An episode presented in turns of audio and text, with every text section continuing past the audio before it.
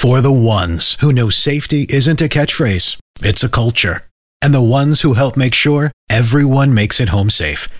For the safety minded who watch everyone's backs, Grainger offers supplies and solutions for every industry, as well as safety assessments and training to keep your facilities safe and your people safer. Call clickgranger.com or just stop by. Grainger for the ones who get it done. Hey, I'm Ryan Reynolds. At Mint Mobile, we like to do the opposite of what Big Wireless does. They charge you a lot, we charge you a little. So naturally, when they announced they'd be raising their prices due to inflation, we decided to deflate our prices due to not hating you. That's right. We're cutting the price of Mint Unlimited from $30 a month to just $15 a month. Give it a try at mintmobile.com slash switch. $45 upfront for three months plus taxes and fees. Promo for new customers for limited time. Unlimited more than 40 gigabytes per month. Slows. Full terms at mintmobile.com. Subscribe to the Hit That Line Podcast Network, brought to you by Breeden RV Center. Breeden RV Center, family owned and operated, a no pressure, laid back atmosphere, and always home of the free maintenance for life. This podcast is powered by the pros at Paschal Air Plumbing and Electric. Arkansas owned, Arkansas operated. GoPaschal.com. You're listening to the Bud Light Morning Rush Podcast. Bud Light, proud sponsor of Arkansas Athletics. I'm always high on the hog, guys. I'm high. Well, I'm not high right now, but the day is young. My odometer's way up there. I'm that 2018 that's already got 130,000 miles on it. The Razorbacks rush across the field to get that boot. Tommy, Chuck, and Ty, you guys are the gold standards of sports talk radio. He bleeds Arkansas. Defense, Arkansas. They take it away. McDaniel will end it in style. Arkansas is in hog heaven. They've won the first ever national championship. A lot of you know exactly where you were, who you were with, and what happened the night that Arkansas, as you heard from Jim Nantz, won that national championship in 1994. Now, he's still doing the Masters. He's still going to be doing the NFL with Tony Romo. This is going to be his 32nd Final Four. And Tommy, I think it's kind of fitting. It's in Houston. Yeah, his where he was college. Yeah, he his, his college town, and that's exactly right. And you know his roots to the to the Masters, and that's that's truly his his first love is the Masters. And I've heard him talk about wanting to do 50 Masters broadcasts. He's got a little Wow. ways to go. At 63 years old, though, you just do the math and you think about 32 Final Fours and where he was at, you know, in, in starting out in his career. He started in 1986 uh, doing the studio show uh, for the NCAA tournament and has been with CBS since the mid 80s. So, uh, storied career, you know, that that's how those those type of ones, the great ones, get started. Late 20s, early 30s. Joe Buck the same way, kind of born into it. His college roommate for Jim Nantz was Fred Couples, so he he has a, a connection to golf through that. So I think it's uh, it's probably time. Kind of like Joe Buck turned the, the World Series over to somebody else by moving on to ESPN. That's the thing about these jobs. When someone holds them 20, 30, 40 years, there's a great bevy of broadcasters, a great stable of broadcasters that never get a chance to do that event. That's just the way it goes. But good for good for Ian Eagle and the fact that he'll get a chance at one of the elite events in sports, mm-hmm. and that's the Final Four. Apparently, Nantz is going to come back and do the trophy presentation every year. He's going to watch the games in the stand with his kids and his grandkids, and then go get up on stage and do the.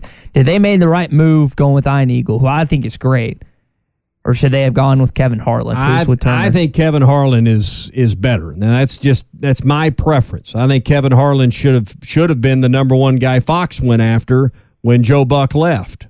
'Cause I think Kevin Harlan's better than a lot of the a lot of the uh, the Fox. In fact, he'd be better than any of the Fox announcers. But um, I, I think Harlan should have been the number one choice, in my opinion. If you got some comments on that, feel free 877 377 6963. We're going to talk to Tom coming up in just a sec, get his thoughts on Auburn and what he thinks about that. Yeah, but it just a, a kind of wild news that we got from from that. Not not really unexpected either, because uh, you know Jim's reached that point in his career, as you know Nantz has done, and I think he really wants to. You reach a point where you've done all this work, you've made all this money. I'd like to be in that boat where you can slow down. You know, he lives at Pebble Beach. You wake up out there, you, you look at that golf course, you look at the ocean, uh, you want to do more of it. And uh, the Final Four is one of those events where you go directly from the Final Four to Augusta, Georgia. There's probably some merit if you if you ask Jim Nantz about the timing of all this.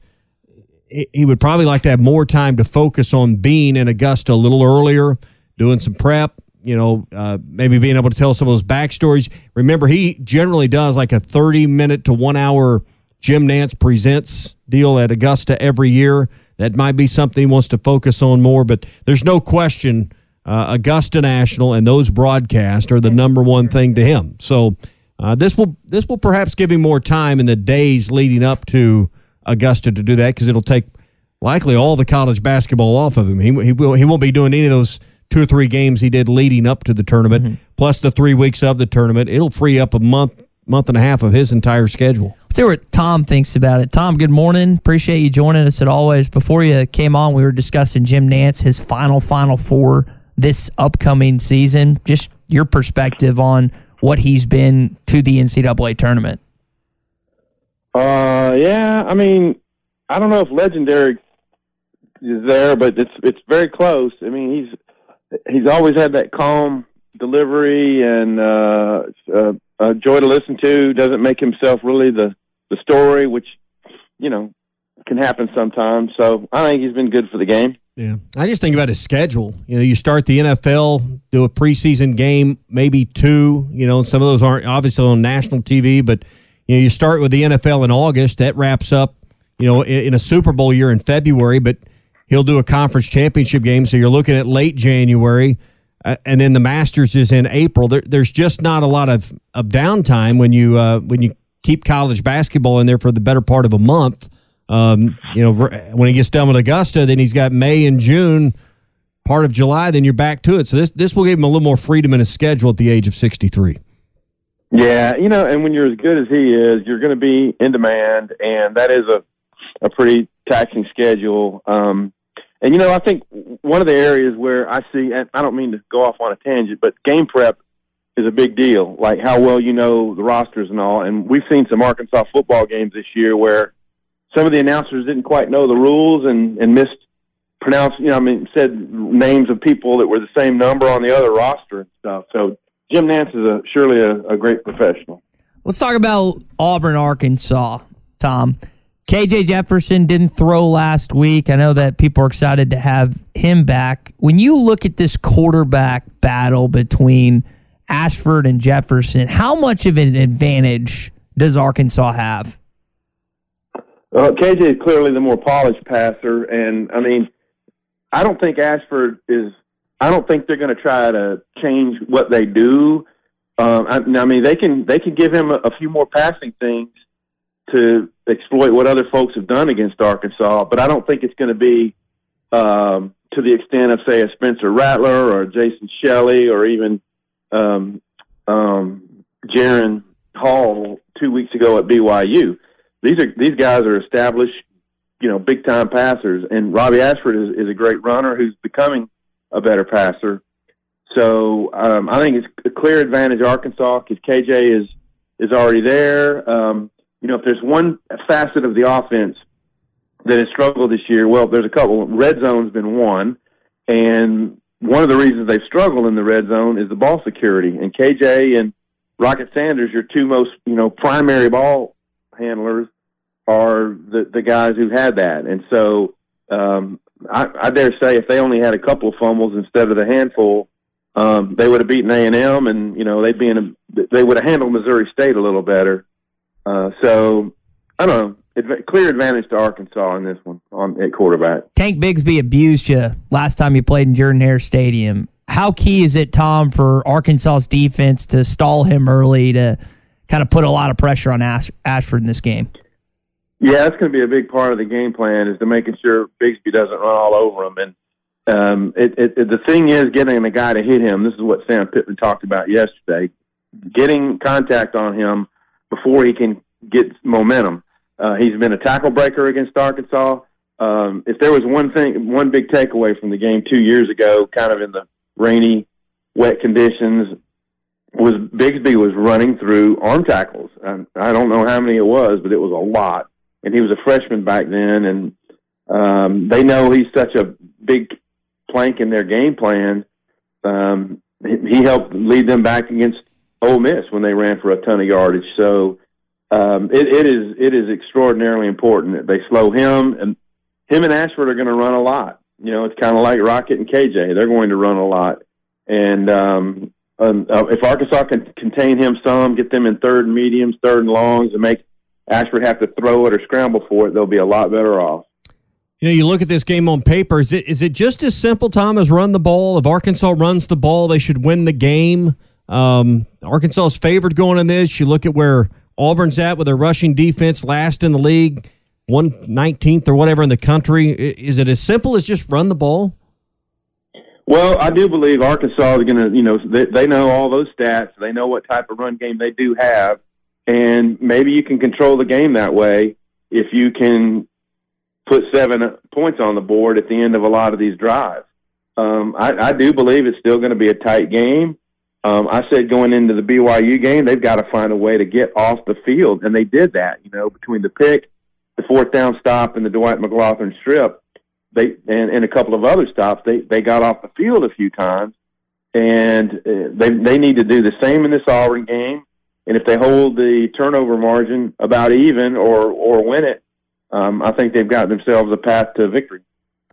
You know, you look at this series. It, it, uh, you know, we know that Arkansas has had some down years in the last decade, but Auburn's won eight of the last nine, and the one win came in 15. We can talk about 2020 in a different light if you want, but Arkansas still lost it. Arkansas's one win came in four overtimes. Why has this been so lopsided? Obviously, other than you know, Auburn's had some ups and downs throughout that that that tenure. Why do you think this one has been so lopsided over the last decade? Well, there was a few mismatches in there, um, and honestly, the fifty-six to three game, whatever that was, mm-hmm. under Brett Bielema, that one was kind of like one of the first nails in Bielema's coffin. That they just got pounded down there so badly uh, I think the game meant a lot to Gus Malzahn. I think their offense matched up well against Arkansas defensive personnel through those years. Um, you know, the Chad Morris years were pretty handy victories. I mean, they they played them relatively close down there, and I guess it was 2018. Um, but it, it's just been Auburn's talent has won out. I mean, last year Arkansas was favored, and you know, if if the chalk had held in that game, maybe they should have won. But Auburn got a big uh, post pattern touchdown early in the game and, and got the strip sack in the end zone for a touchdown. I mean, that's been a big bugaboo for them. They had a punt block at Auburn two years ago for a touchdown. They had the uh, strip sack in the end zone last year for a touchdown. So um, Arkansas's got to keep from hurting itself. And and honestly, Jashad Stewart should have had one of the the biggest plays of his career when he tackled Jarquez Hunter behind the line, and I don't know why they they ruled. I mean, he grabbed and started to tackle him, and the ball came out, and for some reason he was ruled in the grasp. So, um, you know, they need to they need to catch a break from the officiating as well. Let's talk about that for a sec. 2010, Tremaine Thomas he punches the ball out before the goal line. Auburn touchdown. 2013, defensive guys get left in the elevator. Maybe it's the offensive guys. 2020, we know what happened with Bo Nix. There's also a player two in that 2010 game as well. Why do weird things always seem to happen in Jordan Hare Stadium, Tom? That's a great question. Um, they've had some big wins down there too. Um, the the Darren McFadden 2006 game, um, Reggie Fish had a huge play in that game. Uh, but yeah, uh, there has been um, a lot of strange events uh, it was the offensive coaches, uh, Jim Chaney. Mm-hmm. It might have been some from both sides, but I know that Chaney was caught up in there and uh, a tie game at halftime, and then uh, they can't communicate halftime adjustments, and um, you know Auburn runs away in the second half. Uh, the backward spike, just an unfortunate thing. You know, you as you as a lead official, you expect it to be a clean spike, and you know I guess he blew his whistle, and then he had, Joe Foucha snap too. On top of that, yeah, muff snap. Then he spikes it backward, and Joe Foucha scrambling the whole time. I've I've watched a replay of it recently, and it I guess it rolled up and maybe hit an official in the foot. There is one Auburn guy trying to get the ball, and Foucha beats him to it. Um, I do think, however, on on on the replay, uh, it would have been hard to award Arkansas possession because the whistles had blown. I mean, it was just unfortunate. It was miscalled, uh, but unfortunate. And but had they done that and said, "Hey, you know, Fouché wound up on the ball," um, that would have been a win in Auburn two years ago. You spoke to special teams a, a short while ago. I know they're they're going to be big if this is a tight one this Saturday. I think a lot of people expected Isaiah Sategna to contribute. I think he got in a little bit during this last game against BYU. He's been dealing with an ankle injury. Tom, do you think they should redshirt Sategna? I think you asked that question to coach yesterday. Well, that came from someone else, but um, I, I think they'd like to because they want to get some productive years out of him when he's like a mainstay in the rotation. Um, but I think the game plan would be to play him in only two of the remaining five games. If he's, you know, if he's ready to go, if he can contribute, play him in two, and then hold him out for a bowl game. And so uh, that's kind of a, a nice enticement for the freshmen. You know, we're going to play in three games during the year, and then you get to play in the bowl game, and it's you know free play time, and uh, you still keep your red shirt. And I think that would be the ideal scenario for him. Tom, what would be the bigger deal for this team this year? Winning going into the bye, which they've done, or winning coming off of the bye on the road at Auburn? well, they're both big. I mean, if you, if you lose this game, you're in last solo in the SEC West, and yeah, it's it's a very very tough division. Um, you know, if you don't show up week to week, you lose the game.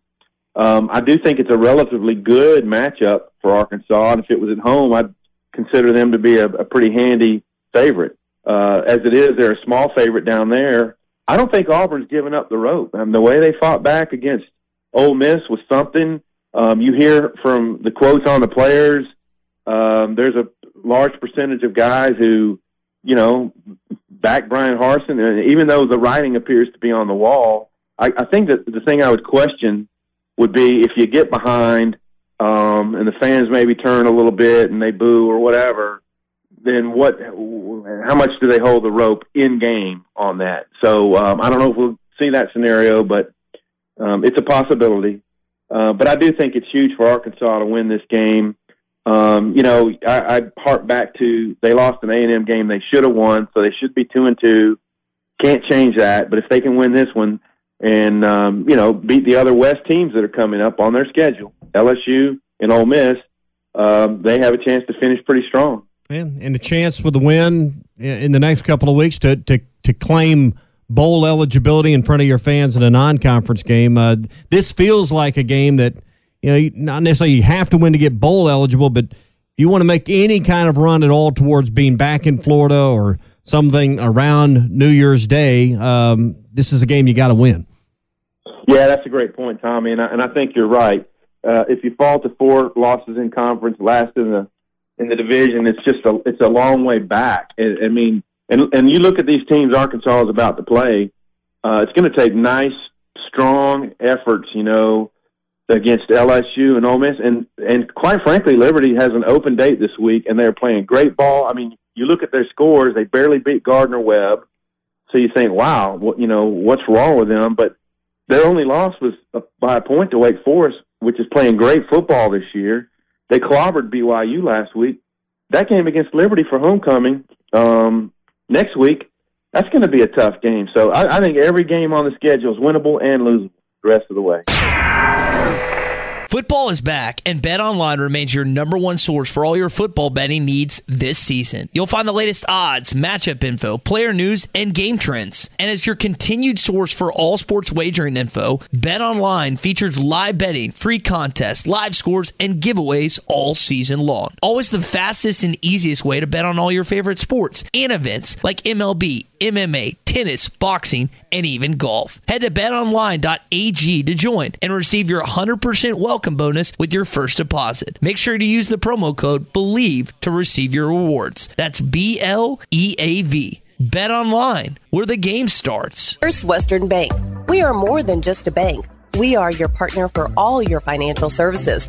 First Western has real professionals with years of experience in banking, mortgage, insurance, and investments. From financial services to personal and business insurance to investment products, mortgages, and small business banking. First Western with locations throughout Northwest Arkansas and the River Valley and online at firstwestern.com. Exceptional financial services all in one place. First Western Bank. Member FDIC equal housing lender. You're listening to the Bud Light Morning Rush Podcast. Bud Light, proud sponsor of Arkansas Athletics. Smith taking Johnson off the dribble, lobs to Black for a throwdown. Wow, they fouled Anthony Black as well. What a feed by Smith. A little walking on air down there from the freshman. Hey, this is Darren McFadden. You're listening to the Morning Rush. Live from the Bush Light Studios. 40 year old adolescents, felons, power drinkers, and trustees of modern chemistry. On your favorite Arkansas sports talk station. Were you going to have a party here tonight, son? I don't know what that was all about. Streaming live from Hit that line. .com. That seducer and spoiler must be stopped. He's extremely dangerous. This is the Morning Rush with Ty Richardson, Tommy Craft, and Chuck Barrett. Ladies and gentlemen, can I please have your attention? Stop what you're doing and listen. The Morning Morning rush starts right now. Yes, sir. Welcome into a Toyota Tuesday edition of the Morning Rush. Tommy, I don't know how many times that you guys have ever led off with basketball in October in this show, but I'm going to give you the choice. You want to hear about what Sam Pittman had to say yesterday, or do you want to hear about what I saw last night in Bud Walton Arena first when we can divulge and discuss I, this I, I think if I say anything other than basketball, I'm going to disappoint you. So I better go basketball just to uh, just to not make you sad. I'm I'm good either way. I enjoyed listening to Sam Pittman. He spoke Can, about. can, can we do can we do both here in, in the first segment? I think we can knock both of those out Let's, if we let's need to. treetop both of them. So if you got questions or comments on either this morning, 877 377 6963 as Arkansas plays its first exhibition of the season against Rogers State. No, not in Northwest Arkansas. Is it Claremore? Claremore, Oklahoma, the Hillcats. That is the uh, the team they faced off against last night. And if you were in attendance, you were treated to a fun performance. Several lobs, several highlight plays. This team is going to make you claw your eyes out with their freshman mistakes, and they're going to also make you jump up and down with some of the dazzling displays that will be on this season. Chuck said it yesterday, and I scoffed at it a little bit, but then I actually saw it in person last night. Anytime you mention Showtime associated with the basketball team, aka the Showtime Lakers, Magic Johnson, James Worthy, and all those guys, Kareem Abdul-Jabbar, it's a little like uh, I don't I don't know if I can quickly jump on board with that. But that team last night, when they get on the break, Anthony Black is fun to watch. He's six eight. Magic was six nine. He's always got his head up looking for that that dynamite pass. And watching this team last night was just a lot of fun. I listened uh, to some of it on the radio. Heard heard Musselman get a technical foul in the first half uh, with about eight minutes to go or something like that. I wasn't there, so you you'll have to be my eyes, uh, like most of the audience this morning. It looked like from the video you posted um, prior to the game, it looked like the crowd was six, five, six thousand ish. Is that right? I'm, I'm basing it solely on your video. Maybe. Maybe. Okay. I mean, it looked like a much lighter crowd, and I think the rain probably drove some people away. Yeah. Just dreary night. It's Monday. Um, I was hoping maybe a weeknight would free some people's schedules up. Clearly not. And I think the rain didn't help. Uh, it was a shame this game couldn't have been last Saturday, even on Sunday afternoon. I think you'd had a much different situation, but it didn't. It didn't affect the team. 83 points. Let's be honest, they could have scored 128 points if that's what they had chosen to do. Um, you know, this was exactly what it was supposed to be a top 10 team dominating a Division two team. Yeah, and you got a chance to see every player last night. Joseph Pinion, not too far up the road. He Just like four- I said, Pinion would lead the team in scoring. That's just what I said. He canned four threes, had 15 Yeah. points, a team high last night. Nick Smith started out, he had seven points. He missed some shots kind of down the stretch. He's going to play a lot more than he did in the season than he did last night. But Musselman's trying to tinker. He's trying to figure out, hey, can this guy do this? This guy do that? They had almost 200 passes, which Eric Musselman always preaches on. I think they were 186 last night. A lot of assists, 21 assists for this basketball team last night. So they shared the rock. And defensively, you talk about a team that plays above the rim relative to last year playing below the rim. This team was just getting after you, blocking shot after shot. Anthony Black pinned one off the backboard. That's what he's going to do this season. He's not the quickest moving laterally because he's 6'8", and a lot of point guards are going to be, if not everyone's going to be smaller than him, but he's going to have the catch up and the range to come up behind and block shots exactly like he did last night. 11 of the 15 Razorbacks at play, there's 15 Hogs that played, 11 of them scored, only two in double digits last night. The free throws are the thing, just, and I'm just basing a lot of this on box score, just just listening. So uh, tell me if I get way off here, but the free throws are what jump out at you early. I mean, 54% is not nearly good enough. Uh, what else jumps out at you is when you look at uh, the three point percentage for the game for uh, the Hillcats last night, 25%. That's a number you can live with. And for Arkansas, their three point shooting was 38%. That's that's way above probably where you need to be in the low. What, if you hit 30 something percent. That's that's probably good enough to win you a lot of games. From the floor last night, Arkansas was 60%. That's not a number you can sustain. So, I mean, you got out, you got to see some guys. This box score here and what it represents probably isn't going to go very far in this season. No, it's it's going to be very different from what we see the rest of the way. Even Musselman mentioned the competition that is amped up this Saturday when they take on Texas. Free throws, they got to hit them. They ended up actually being a really good free throw shooting team last year. I think they were 76%. That's something this team needs to work on. The three point percentage, both for you and against you, was really good. If Arkansas is, we, we kind of talk about this with KJ, you want to be KJ in that 20 to 30 range. That means you're running the football and you're having success doing that. For Arkansas, if they're shooting less than 23s, that means they're probably getting to the rim at will and drawing fouls, drawing contact. That's something that Eric Musselman wants to see a lot of FTAs this season, which they got last night. Just got to knock them down. And then their closeouts, man. And la- so last night, think about this Anthony Black, Nick Smith Jr., Trevon Brazile, Jalen Graham, and Jordan Walsh were your starters. Tommy, that's 6'8, 6'5, 6'8, 6'9, and then also 6'7. That was your starting lineup last night. And it's not to say it's going to shake out like that on Saturday but you have so many options with just length. And they ran some three quarter press, they ran some half court press, they even ran some zone last night. There is so much of a defensive variety that Muss is going to have this season in his arsenal just because of what they can put on the floor at any given time. All right, we're over our allotment in segment one for exhibition games. So we're going behind enemy lines this week. We can get some football in here. Brought to you by Ag Up Equipment. Find them online at agup.com, your official John Deere dealer. 16 locations in Arkansas and Mississippi, and by First Community Bank.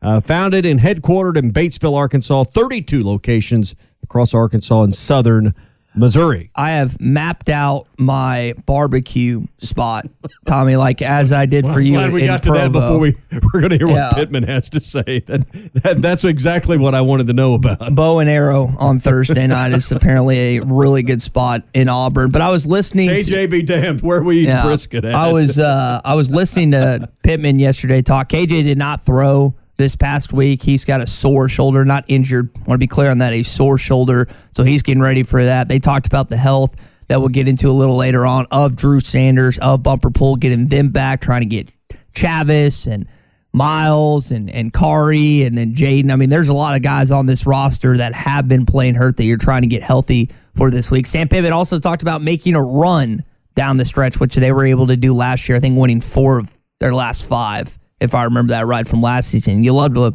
win five of five to close out this season. Well, if you do that, you're going to end up being a ranked team.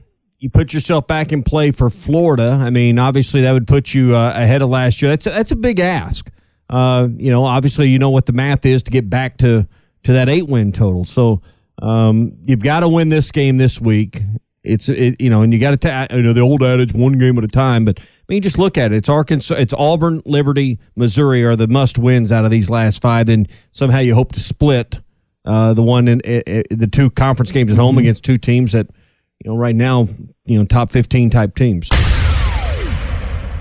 No House Advantage is changing the game by offering the most dynamic fantasy sports platform available today. Play in pick'em contests versus other people for the shot at winning $150,000 plus in cash. Download the app, choose a contest, select your player props, earn points for correct picks, and climb the leaderboard for your shot to win big money every day. You can also test your skills versus the house and 20 times your entry if you hit all your picks. Bet on up to 5 player prop over-unders or individual player matchups across every major sports league, including NFL, NBA, MLB, PGA, MMA, and NASCAR. Sign up now with promo code HTL at nohouseadvantage.com or download the app on the app stores to get a first deposit match up to $25. Make sure to check out No House Advantage today and experience daily fantasy sports redefined because it's not just how you play,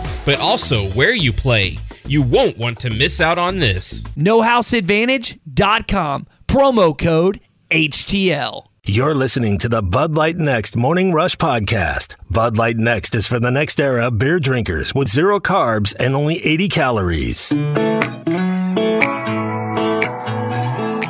was driving the other day in, in Arkansas and I saw a great sunset. I was trying to think, what's the prettiest sight I think I've ever seen? And I, I would say it was probably driving to Chapel Hill earlier this year and through is it the Appalachian Mountains, the Tennessee, the Smoky the Mountains. Smoky Mountains or whatever. That was to me the prettiest scenery I think I've ever Mm-hmm. seen. And people were wondering, why are you driving 15, 16 hours? One, because I wanted to see Knoxville. Two, I just I'd heard so much about it, but that that stretch in North Carolina was the coolest I think I've ever seen. And then in state, probably Mount Magazine tops the list for me. You know, I I am ashamed to say I've been to Nebo, I've been to Petit Jean. I don't live an hour from magazine. I have never been on top of that thing in my life. I've never been to Nebo, and I was an hour away in Little Rock. Right, it's about an hour. It's Dardanelle. Yeah, it's. I mean, it's pretty close. So if you, You know, feel bad about that, I should feel bad should- about well, I Nebo. mean, I, I have no, there's, I have no excuse. But uh, yeah, that, that's one place that uh, it, highest point in Arkansas. So got to do it at some point. All right, you got plenty of time. You got plenty of years left. I hope you're right. Knock on wood. I hope you're left. right. So, what about this football team down the stretch? Simeon Blair is the guy that I want to talk about for just a sec. Think he should start if everyone's back healthy? You think he he he's a guy that has taken over the captain role, has seemingly taken over the communication role. But when I watch games, he's the one that's consistently getting beat. And I, I'm not trying to individually, but I'm just telling you what I see. and I feel like you probably share that same sentiment. Well, I mean, you know, being at the game at BYU, it became you know really obvious watching in person from kind of an overhead vantage point that that we had where we were sitting in the box watching the game, and it, you know. If you're going to be a senior captain, I think you, you're there's some level of expectation and a level of play that goes along with that. This secondary is just, you know, it's got issues. You know, there's just no question about that. You know, everybody wants to beat up on Hudson Clark, but when you look at, you know, he he makes some plays during the game. Yeah, I, is he a better safety than corner? I think so, but I mean, again, I think it's kind of like offensive line. Sometimes you got to mix and match, left to right, guard to tackle. Sometimes I think in that secondary, you're trying to figure out what you could do. The problem is Arkansas can't play man. You know, there's just not enough spots that you can go play man on be, on the best wide receiver and and shut them down. You don't have that one guy that can take their one guy and just you know go in there and break up passes and and just just wear them like a sweater. Which you had in Montaric Brown last week, and that was something I said before the season. You don't have a true cover corner on this team, and I guess Nudi's been sort of that, but even he's gotten beat on various occasions from time to time. I- I think with Hudson in the back end, if he's playing safety, he's not good in run support. We've seen him get blown up a couple times, but light. he's really good at reading what's going on in the passing situation. So it's a little give and take, right? Like Miles, for example, really good in run support. Jalen, for example, really good in run support. That's not Hudson's strength. But we saw that pick last week, excuse me, two weeks ago against Jaren Hall. That was just a replay. He read the quarterback, made a great play on the ball. And he's had a couple. I mean, he almost picked off Rogers. He's, I think, had one or two more where he's read the eyes of the QB. He just hadn't come down with it. That's just, I think, the difference between the two, or I said the two, the three individuals is the run support aspect. You know, Arkansas right now is just trying to survive. You know, with with the secondary they have, but, but Hudson Clark, with what you have available, you know, at least at BYU, he's one of your best five, four or five that you got to put out there. I mean, if you're going to drop eight, how does he not be on the field? He, he's one of your best three or four out there without question. I don't think you drop eight this week. This Ashford kid can't throw. He's under 50%. I think he's got five TDs and four picks. He's just not that good. Well, now, even- of course, he's even gonna, if you're dropping six or seven and rushing four, you've you know Hudson Clark still has to be out. That my point is, there's not any scenarios where Hudson Clark's not on the field for you right now, wh- based on your personnel. Yeah, I'd be very surprised if you didn't see four down linemen this week based on Ashford and Tank Bigsby's ability to run the football and his lack thereof of the ability to throw the football. I think you're going to see a lot more. You might even see three linebackers more prevalent, and with Pooh Paul, Drew Sanders, and Bumper Pool, that gives Drew a chance to rush on the outside, which is his strength. He's leading the SEC right now in six and a half sacks. Hasn't been as impactful these last couple games because he seems like he's more boxed in in that three two six that they've been running.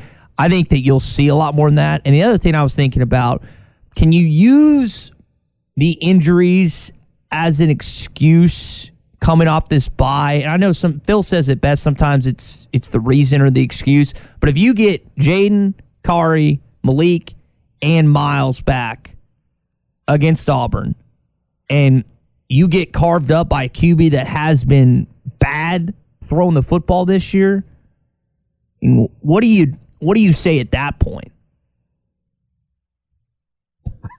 I don't know. I mean, I mean, I don't know what to tell you. I mean, uh, stay in the. I, I don't think that's going to happen. Yeah. I think defensively, Arkansas is going to have a, a mid game. They had a mid game against BYU. They weren't great. They weren't horrible. They made Well- play. They forced three turnovers, which I think was a big deal. And that's what this team has to continue to do. But if you get carved up by this Ashford kid who hasn't shown the ability to throw the football all year, and you get those four guys back that I just mentioned, I mean, it's at a certain point.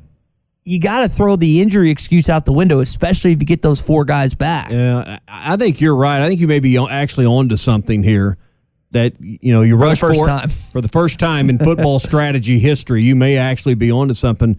Four down linemen, maybe put Pooh Paul in there, and then uh, who are your best seven beyond the front line? You can figure out your front line, but then who are the best seven to put out there? Well, obviously Drew Sanders, Bumper Pool are easy ones right now. I think Hudson Clark is in that group in the third level of the defense. I think that's kind of how you you start looking at it. And then from there, you know, McGlothern probably is is one of those guys, and I think a guy that's going to make a move soon, it, as soon as he's is healthy, is uh, Kiari Johnson. I, I think number nineteen. I think I think that's the next one. We can talk about Slusher. We can talk about Jaden Johnson. Uh, maybe you don't have the nickel in there, like you said, because you put the extra down lineman. I like your idea of maybe getting Pool, Sanders, and Pooh Paul on the field at the same time. Yeah, I think Chris has done enough to show that Particularly as- against a quarterback that's struggling to throw the ball. Yeah, as a young guy, he has made some plays, and I think he's going to continue to progress and get better. He's the future of your linebacking core with Drew and mm-hmm. Bumper out the door. Bumper because of graduation. I would be shocked if Drew came back next year based on where he's currently slotted by some some NFL guys. Again, you have to make Ashford beat you with his arm, not his legs this week. And he's going to scramble, and he's probably going to make a play or two with his legs, but you can't let him run amok and run wild against your defense this week. And I tend to agree with you about Hudson. I think he's shown enough that he needs to be on the field at some point at, at some position. I don't care if it's a corner, I don't care if it's at safety, but I come back to that question. If you get those four guys back that I mentioned, mm-hmm. is Simeon Blair, should he be on the field a good chunk of the time? I think they're all going to play a good chunk of the time. I think there will be a rotation, but I like Clark in the middle rather than the corner. Blair's been a safety more so than the, in the middle of the field, so um, I'd say no. I'd rather have Clark out there based on the on the coverage. At least you know what you're going to get from Hudson Clark. What do you think? 877 377 6963. You're welcome to jump in here. We're talking a little secondary and what Arkansas should do against Auburn. We'll also jump back into what we saw against Rogers State last night as well. Auburn's weakness is stopping the run. Arkansas should have a field day against this defense on Saturday. You would hope. Now, I'm curious what they fix. We're talking about what Arkansas is going to fix in the bye week. What does Auburn fix in the bye week? How is Bryan Harsin able to navigate his team to either the pits of despair or somehow, some way get out of this season alive? I don't know if he's going to be able to do that, but it doesn't start with the loss against Arkansas if that's the case. You have to win this game if you're Bryan Harsin if you want to survive this season. You look at Auburn passing wise, which has been Arkansas's defensive Achilles heel. Auburn's only racked up 207 a game on the average. That's 13th in the con- in the conference and outside the top 100. Uh, what are they good at? Well, let's see. Uh, is it rushing the football? When you look at uh, rushing offense, 170 a game, 56 nationally, eighth in the league. Their total offense. Uh, about 377 yards. That's ninth in the league. So you'd feel like this is a, a place, like you were saying earlier, can't get it done here against Auburn, you know, what, what's the next four games ahead of this one hold? I mean, it, it leaves you really kind of scratching your head after uh, if you watch that game, it doesn't go well. So I'm expecting good things this week, but what wrinkles are, are Auburn going to put in? This is Bryan Harsin's kind of last stand, if you will. This is a game that you don't win this one. I mean, as Chuck said it perfectly yesterday, they've written his obituary every week. Uh, they may be putting it more sharpie this week if you lose this game. This is a game that I know what the records say, but Auburn people look at Arkansas as a game they should win every year. Yeah. That's their viewpoint. That's their perception of this program right now. So, you know, Arkansas uh, on paper, and that's why they're the betting line favorite, should should go in just based on where Auburn's offense has been and, and what Arkansas has allowed. And just to remind everyone, you were ranked, or excuse me, you were ranked and favored in this game last year, and you lost. That was the first time I think in Sam Pittman's career that he was favored against an SEC opponent. And they came out flat in the second half, and we know how that I think it was 38 23, the final, if I remember that right. You hope that this team comes out from the jump hot. You also hope that Kendall Briles opens up the offense like he did last week. Coach Pittman talked about that he had a conversation with Kendall earlier in the week. Open up the offense. Now, we have to again take somewhat you what you were able to do against BYU with a grain of salt. Auburn's got better players. They've got better coaches, at least at least as advertised or whatever. So you're not going to be able to You at run, least you run the ball on these guys. Yeah, they're the sh- worst rushing defense in the league. You run the ball Yeah. on these guys. They're 119th nationally in rushing defense. Run the ball. Rocket Sanders, AJ Green, Rashod Dubinion, KJ Jefferson, even Dominique Johnson. There, there should be a healthy dose of that. If you want to run a reverse with Jadon Haselwood or Landers, whoever they kind of put out running that, do it. And you should be able to get on the edge. You should be able to rush between the tackles. You should be able to do a variety of things and just pound them to oblivion as you did against Penn State in the bowl game last year, as you've done against South Carolina this year. They should assert their will. That Joe Moore Award midseason semifinalist offensive line should absolutely obliterate this Auburn defensive line on Saturday. You got a top 10 rushing offense with Arkansas getting 240 a game, second best in the league against one of the worst rush or uh, rushing defenses in the conference, the worst, and 119th nationally. That that's you know they talk about the game within the game. If Arkansas doesn't dominate that element of it, you don't win the football game. I mean that's that's absolutely where Arkansas should win this football game based on what the stats, tell you. Now stats will lie to you, but that's pretty telling right there. Number two against 14 within the league.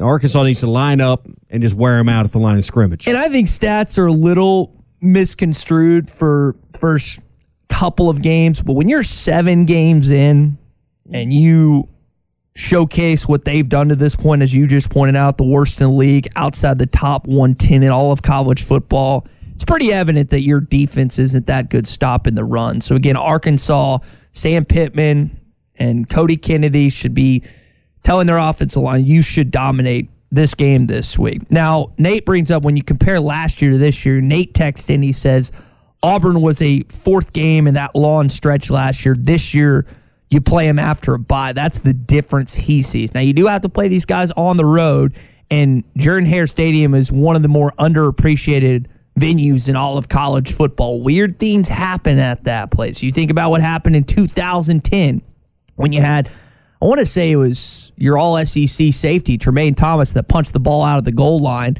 that they somehow, some way still called an Auburn touchdown. Or when Knile looked like he was down, when his knee was down, they said it was a fumble. 2013, dudes get stuck in an elevator.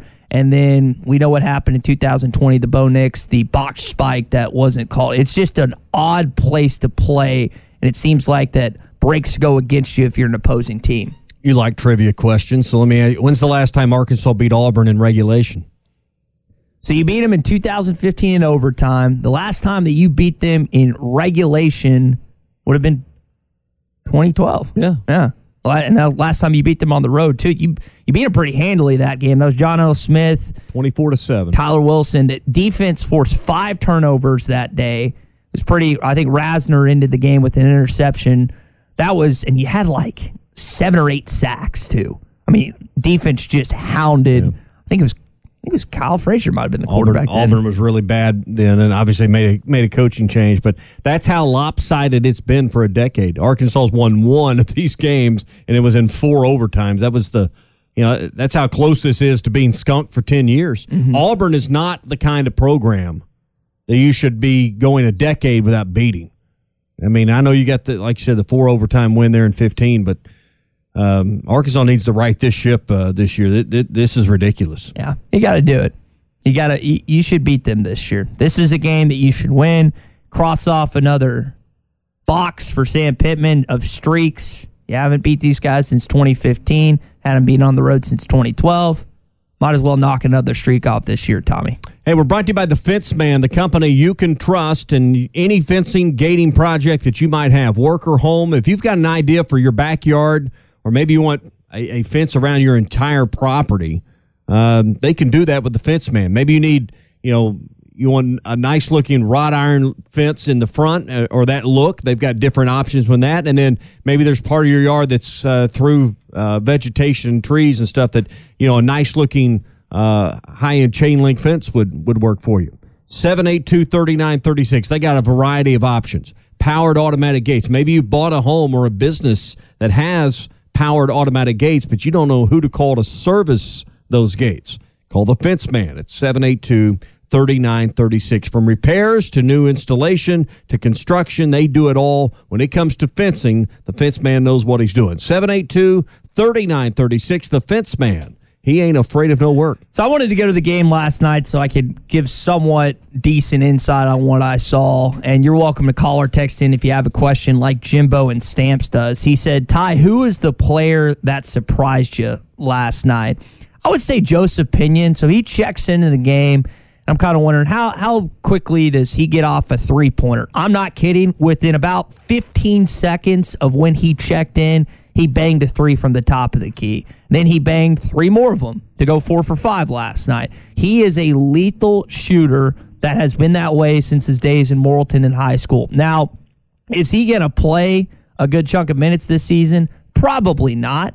But could he be used in a crucial situation against a zone or in a late game situation when you need a three? We'll see how the rest of the season goes. But he at least it showed last night in his first exhibition game as a true freshman that he wasn't afraid of that particular moment. We'll see how he handles better competition in the coming weeks. How does he do against Power Five defenders, if you will? How, do, how does he do with a with a longer, uh, bigger wingspan defender on him? You know, when he's trying to shoot from the elbow or the corner. In fact, guy can shoot, but you know, how is it going to be when you got a hand up in your face? Can you get set? and get your shot off before the ball even gets to you. That that's what coaches talk about is are your feet set and are you ready to shoot when the ball arrives? I think he's got those skills, but we'll see what happens when you know you get into the into Maui, and is there going to be opportunities for him to play there? And certainly uh, when you start late December with uh, I think LSU's your first SEC game, you know how does it go when you get to that level of defender? So last night, Anthony Black was your starting point guard, and then Davonte Davis came in and was your primarily second ball handler. And I'm assuming that's going to play out like that, that Devo's going to be kind of that second guy. Nick's going to play a lot of off ball. Not to say that he can't dribble and get on the run. We saw in plays. He had a great pass to Anthony Black that resulted in probably the best play of the night, a bone crushing dunk on the defender. A bone crushing I mean, just just baptized him last Right. night. It was unbelievable. That was the call that you we played at the top of our open. It was a tremendous play, and you're going to see a lot of those connections. I was really fun to watch Anthony on the break. I mean, he is one of the more unselfish guys that you're going to ever watch in a Razorback uniform. He is always looking for his teammates, rarely looking for his own shot. Will take it if needed. But it is fun to watch this team in fast break situations last night. Okay, so based on minutes, based on who started, based on those things, can we pretty well settle in on who the seven are that are going to play the bulk of the minutes this year? The five that started Brazile, Graham, Walsh, Black, Nick Smith Jr., and then Ricky Council and Davonte Davis. Would you say that's your your seven man rotation at this point? Maybe there's an opening for the eighth guy that will play. Yeah, I think that's maybe a little premature because I think that Muss still wants to see what the Mitchell twins do. Graham's got to be a better defender. He mentioned that at his post game press conference last night. Now, he only And got 11 and a half minutes, too, last Yeah, night. So I think that's worth pointing out. Offensively, he's got your best arsenal of post moves down low. He's very difficult to guard with the things that he can do. Defensively, he needs work. I, I I wonder if the Mitchell twins, from a defensive perspective, will impact. I mean, there'll be some bigger guys. Jalen's about 6'8, 6'9. He's going to play some 6'10, 6'11, 7 footers at some point, and how he handles that defensively. If they're getting pounded down low, you might see the Mitchell twins crack more minutes in mm. that. I think I think it's interesting. But would you say? And I, I agree with what you're saying. I wasn't there, so I'm lean on you on that. Eh, Brazile, Walsh, Black, Smith. Who are the three locks? If you had to say three guys are Black. locked in, Smith and, and Black, Black. Smith, Brazile. If I had to pick three players right now, Not- set them in stone. Those three guys will start. If, Which if not for injury every game this year. Which means in games where you need a third guard in that front rotation, it could be different. Versus last night, they started you know three forwards or, or front court guys. That's the luxury that Eric Musselman has with this basketball team is there's a lot of different lineups that he can have this year, but they all provide length. A good chunk of them can provide defense. He can go more offense is he needed. I can tell you right now, my favorite player is going to be Ricky Council. I thought that in the offseason. I think that it's going to continue to be that way. There's going to be a lot more highlight plays this year than you saw last season just because of the athleticism that's going to be on the floor every night. At Joshua's Fine Jewelry, we specialize in getting you exactly what you want custom jewelry, professional repairs. We can even fix eyeglasses and other small trinkets. Now we offer services with a new laser engraving slash cutting machine. We can mark any shape or design you need. Company logos, fingerprints, religious symbols, even actual pictures can be engraved or just cut out into shape and preserved in metal forever. We can also engrave on other materials glass, wood, plastic. Just ask. You can get what you want without settling for less. We can take any design or picture and turn it into a forever keepsake. Come see Nathan and let him tell you all the details. You can get exactly what you want at Joshua's Fine Jewelry in beautiful downtown Russellville. Core jewelry. Chuck Barrett here. I know a thing or two about making great calls in Arkansas. And when it comes to your home service needs, make the call to Paschal Air Plumbing and Electric. The friendly pros at Paschal have been serving Arkansas for more than 50 years. And as the weather changes, make sure your system is ready with a Paschal protection plan. Call the pros at Paschal and get a seasonal tune-up, discounted services, and priority scheduling. Paschal Air Plumbing and Electric. Arkansas owned. Arkansas operated. GoPaschal.com.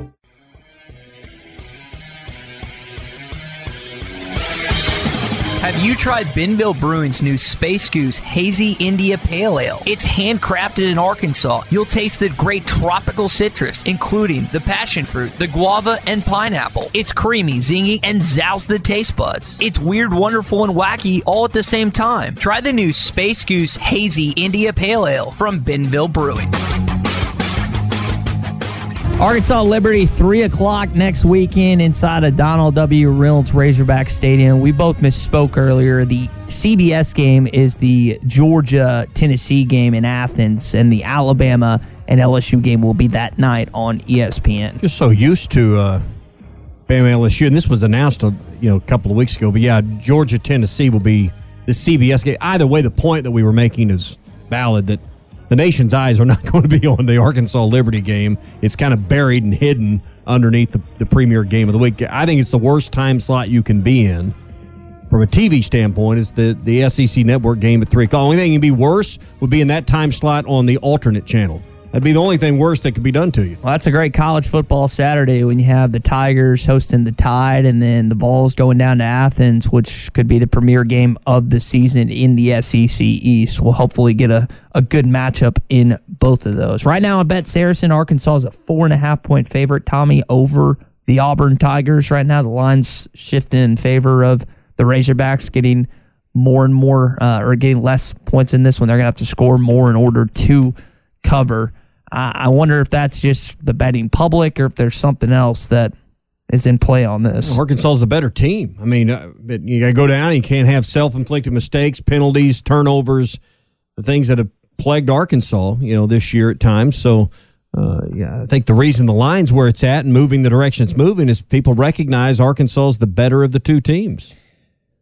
This just feels like a game that Arkansas should handily win, and yet it's going to be a closer game. Jordan Stadium. Brought it up all day. Weird things happen in that place. I hope Arkansas wins this game handily, but I just don't think that's going to be the case. I think they'll win. I just don't think it's going to be a blowout by any stretch of the imagination. I'd love for Auburn to let go of the rope at some point in this game. Yep, haven't won at Auburn since 2012, so um, you know, it's it this it's just amazing how lopsided this has been over the last ten years. When I know I know Arkansas has had its Chad Morris days and it's had some some lean times, and Gus wanted to pour it on Arkansas at times, but um, let's not pretend like Auburn hadn't had their down moments either. Uh, in in probably smaller servings than the Razorbacks, but you know, eight of the last nine have went the Tigers' way, and that one win was a 2015 four overtime victory. That's uh,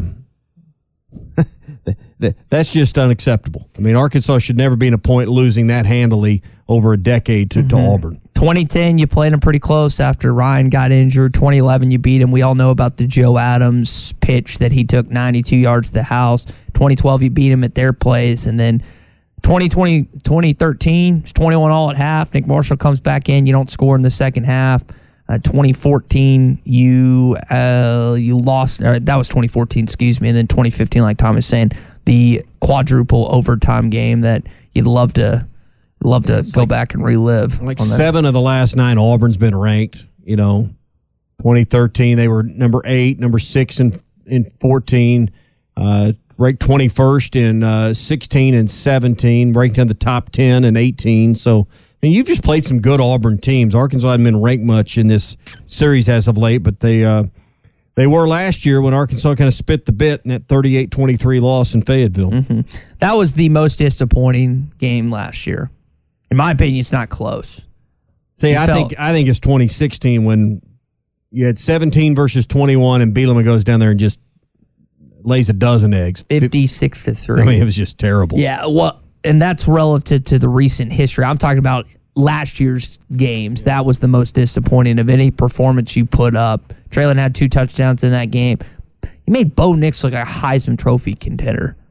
Bo Nix, who I know is having a pretty decent series, uh, season at Oregon after they got clobbered by Georgia in that opening game, but it didn't make a lot of sense to me.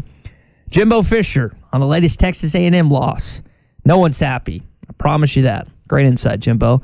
Is that the most disappointing team in all of college football preseason top 10? Now might not make a bowl game this year. And I think their troubles are getting worse. I was reading a tweet earlier from Billy Liucci uh, with Texags down there that they've suspended. Uh, let's see, let's see what Billy said here.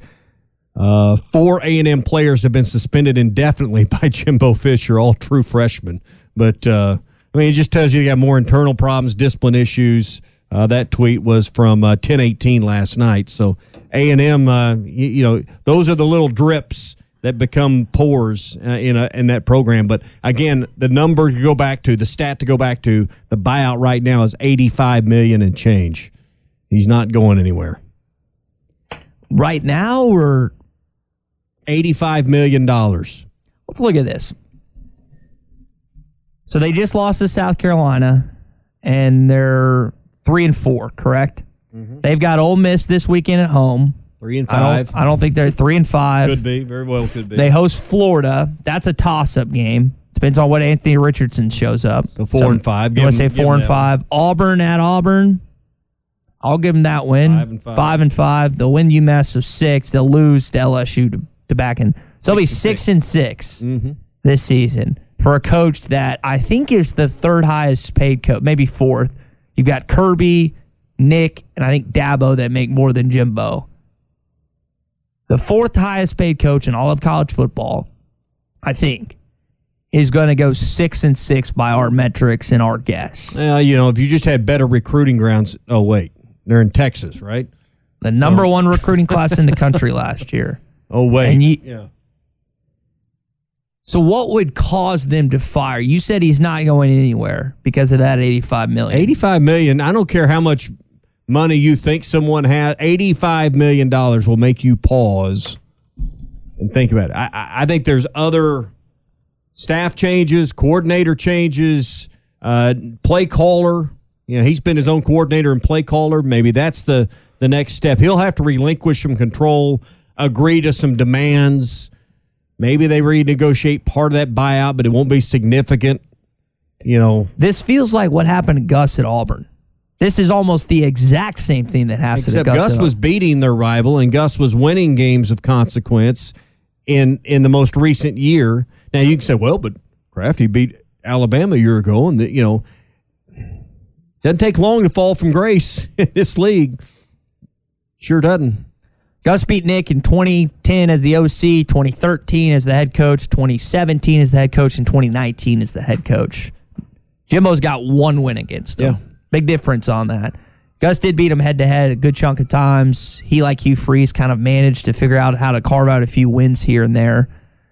But this Tempo was this how they feel- did it a lot of the time. This feels exactly like Gus Malzahn. Renegotiate the buyout Mm-hmm. contract, relinquish play calling duties, and see what happens. But let me ask this question: If I'm Jimbo Fisher, I'm his agent, I'm in his camp. Why would I agree to any renegotiation of the buyout? I'm not saying it's not going to happen, and you know I, I brought the idea to the table because we've seen it. But why would you do that? That's your leverage. That you know that's the one thing that's that is your two aces up the sleeve. I think it's the same reason that Gus did it. Keep your job.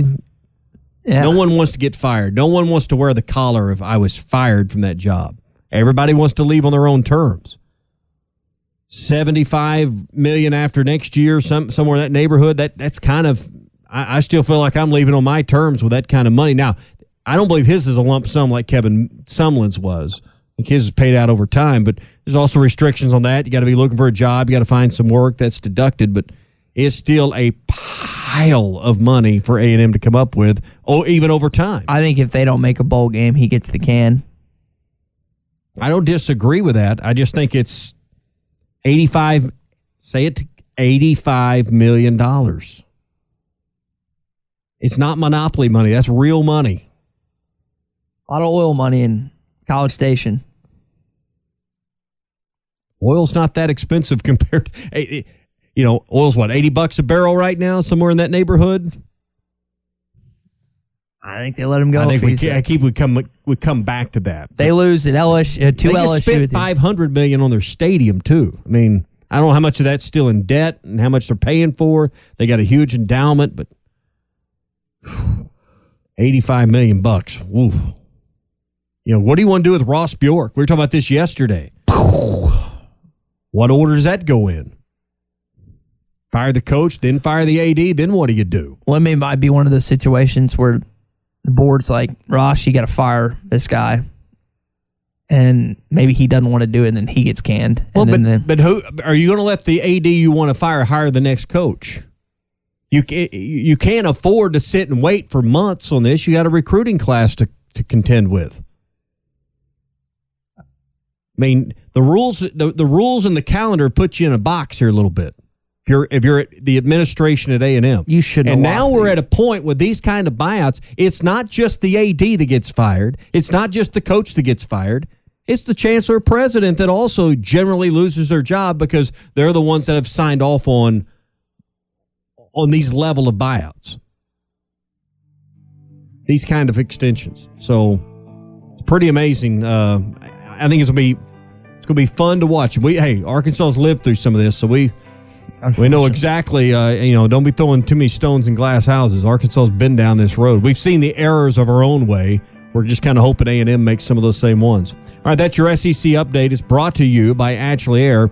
Cooler weather is already here. Is your heat working? You know, this is the time of the year that hey, you got to get uh, that heat on at night and that air conditioner on during the day. They can make sure your air and uh, your uh, heat is running perfectly right now with their fall tune-up for $69. The trained technicians come out, make sure you're ready to go for those colder days that are ahead. On game day, call the Hogs. When your heat needs repaired, call Ashley Air.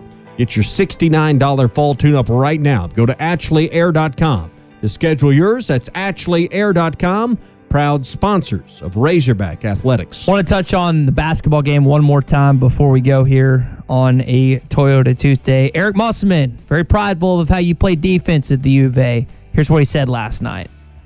If you want to get on the floor, you're going to have to play defense with us. We're going to demand it even, you know, like obviously the, the last game in Europe we played is about as good as defensive as I've seen a team play. And I thought tonight we were really good, but, um, you know, the level of competition changes drastically on Saturday. A couple things they did last night. They ran that man kind of press where it's basically just pick up the ball handler as soon as he gets it. They even ran some half court press, and they also ran it shocked me and Bob Holt, who were sitting next to each other.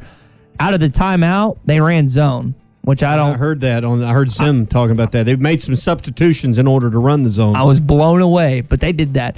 He's, hey, that's a game you work on stuff. He's going to use a variety of defensive principles and philosophies that he's might maybe have never used or consistently used before. He's probably used them over his time as coach, just because of what this versatile lineup and team provides to him on Don't a read- weekly basis. Don't read too much into last night. There, there'll still be a team that I'm not saying they won't run zone ever, but they'll be 85 percent man this year. I think you'll see them press a little more than they have in years I with past. They have so much length. It's crazy. This podcast has been presented by Bet Online. This podcast is an exclusive property of Pearson Broadcasting. It may not be copied, reproduced, modified, published, uploaded, reposted, transmitted, or distributed in any way without Pearson Broadcasting's prior written consent.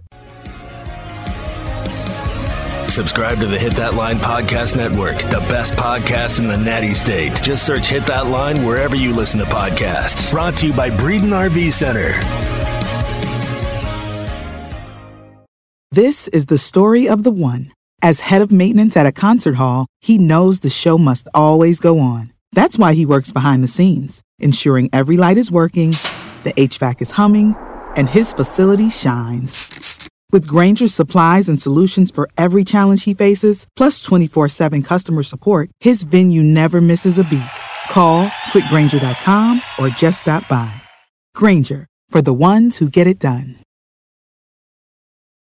Get everything for your next project today at Menards and save big money. Right now, all stock outlets with USB ports are on sale. Ditch the need for bulky USB adapters. Upgrade your home with features like ultra fast charging, allowing you to charge your smart devices up to 40% faster than standard USB outlets. Also, view our weekly flyer on menards.com and check out all the great deals happening this week. Save big money at Menards.